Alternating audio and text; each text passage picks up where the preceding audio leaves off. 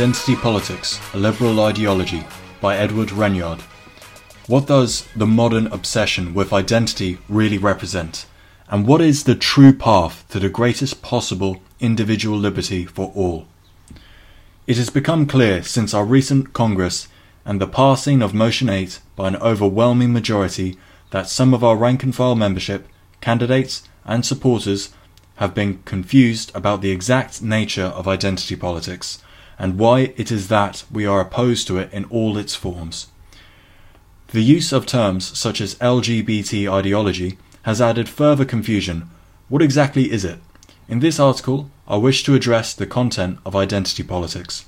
First of all, I shall deal with the bare bones of the ideology we are pitted against.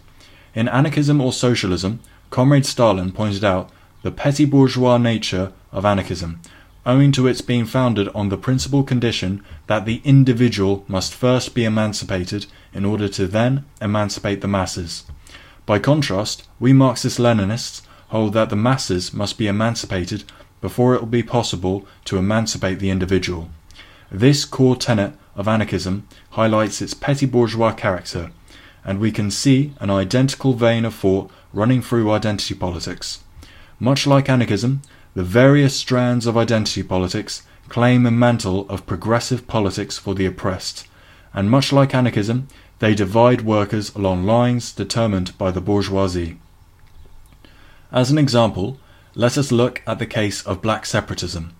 Black separatism, like all strains of identity politics, deems only its audience, in this case black people, in imperialist countries, as being capable of understanding or even being ent- entitled to talk about their oppression. Being the immediate victims of racism, however, does not make them the only victims. Marx stated in capital, quote, Labour cannot emancipate itself in the white skin wherein the black is it is branded. Unquote. All workers, all victims of capital, are capable, with the help of scientific socialism, of understanding and uniting behind the necessary theory, as well as of implementing the strategy and tactics of class struggle and class war. Black separatism does not represent proletarian interests at large, or even at all. It represents a minority who hope to do well under the present exploitative conditions. Not only does black separatism deem that only black people are capable of talking about their oppression, it also declares the whole of the white majority to be the exploiters and oppressors of black people. This is clearly anti proletarian and devoid of class analysis. Instead, it falls into a dualistic dead end, a common current in identity politics, setting black and white proletarians against one another.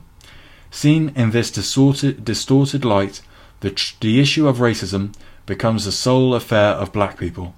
The fact that the fight against racism and oppression is the common cause of all proletarians is forgotten. This dualistic dead end is a painfully common theme amongst the proponents of identity politics, and the approach is strongly endorsed by the bourgeois academia because it serves bourgeois interests and keeps the debate about inequality confined to the limits of the present system, under which the problem can, of course, never be solved. Comrades might well be asking why this has become a problem for our party now. Black separatism has, after all, been around for decades. Our founding members dealt with the issue of black sections in the Socialist Labour Party and with black separatism in the working class movement for decades before that.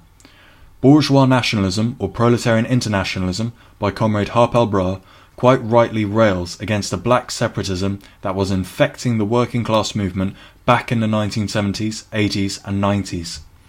In much the same vein, our late comrade Iris Cremer said in a speech given in 1972 the oppression of women under capitalism is due to the minority capitalist class owning and controlling all the means of social production. Various feminism theories, on the other hand, pose 1. Men as the enemy, 2 women's biological function as the enemy, 3. the family as the enemy, and 4. patriarchal society as the enemy. These theories have in common the fact that they pose men as the enemy and not the capitalist class, and so can never f- truly liberate women.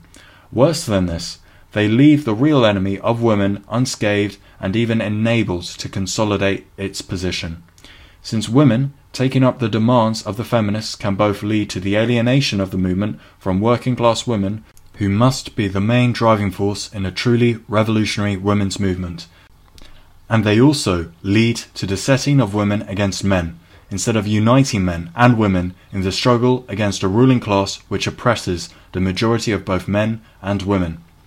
We can see the same issues with feminism that we have explored with black separatism, namely the division of workers by setting one group against another in typical dualistic fashion under a supposedly progressive banner. And we can see how this is still being used as a tactic to divide workers.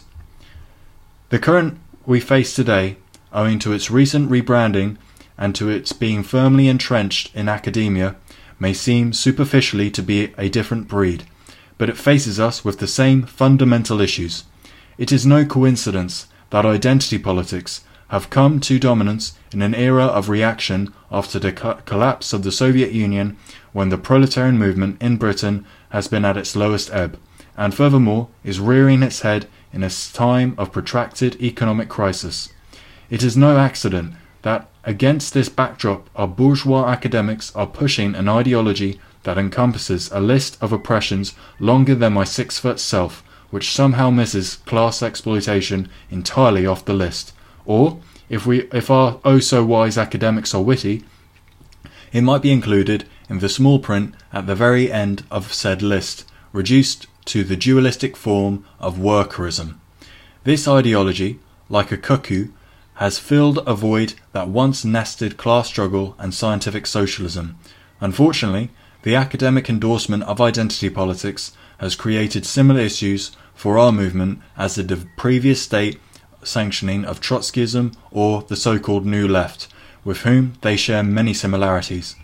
However, unlike these, unlike these predecessors, they need not pay even lip service to the class struggle.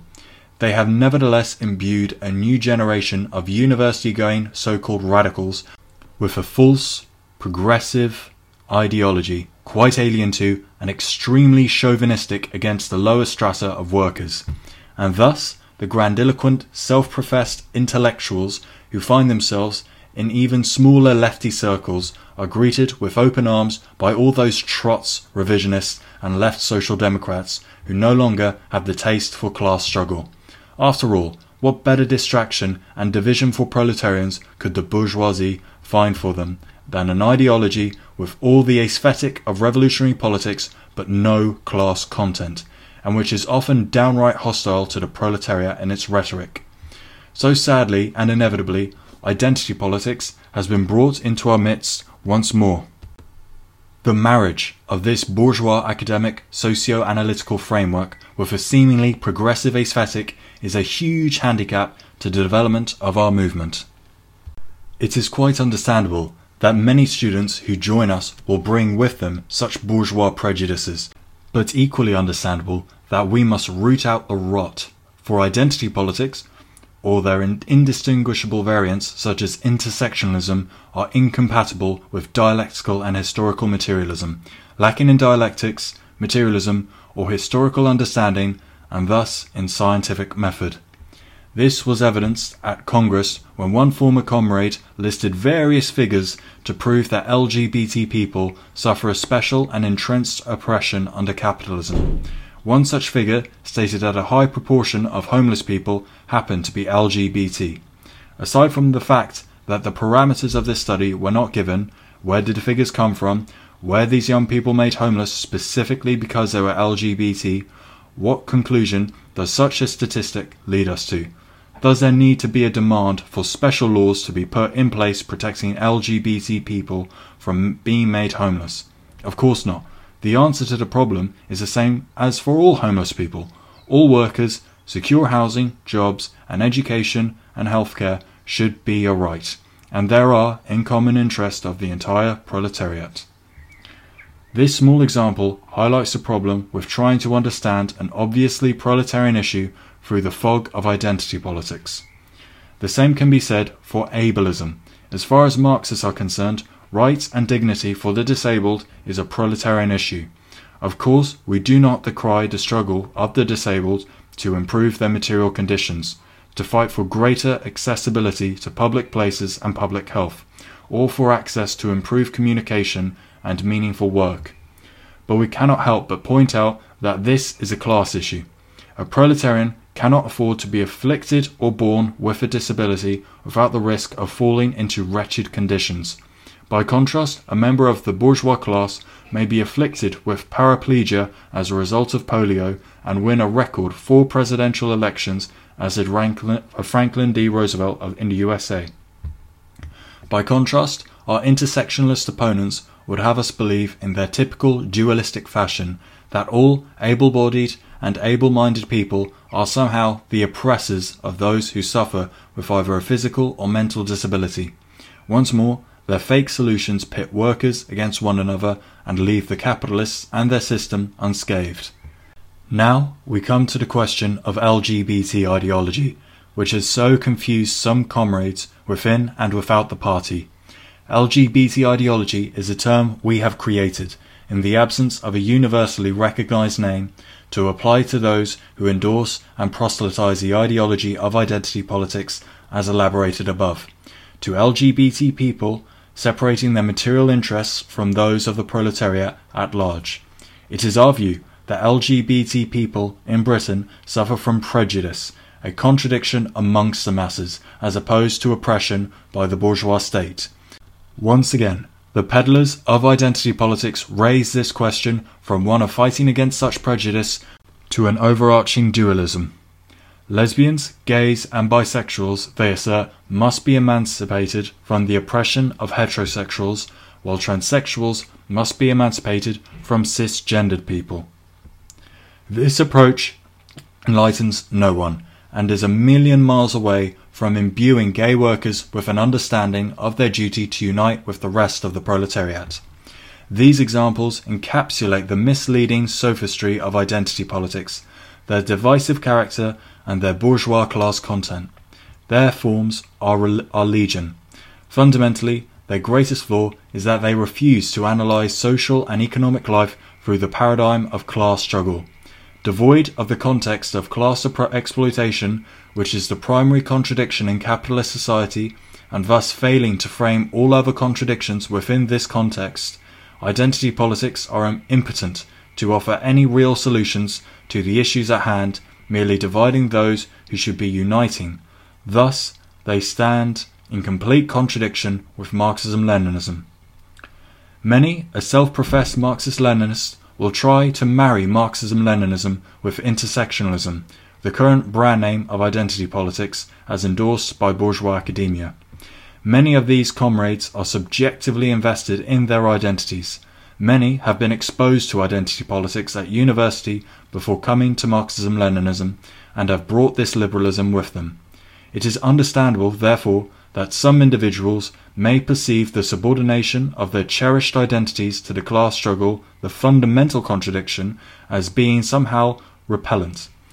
Further confusion arises, as mentioned above, because these various contradictions do not appear to be equal.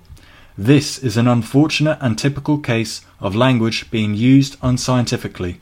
The concept of oppression is pasted onto every contradiction in our society by identity politics. Whilst Marxism Leninism uses such terminology with precise and scientific intent, in this way, many a fresh faced applicant is alarmed to learn that they suffer not from oppression but from prejudice, a contradiction amongst the masses, or, as with ableism, form from a class issue, and these comrades cannot help but feel offended by the apparent downgrading of their personal and subjective experience.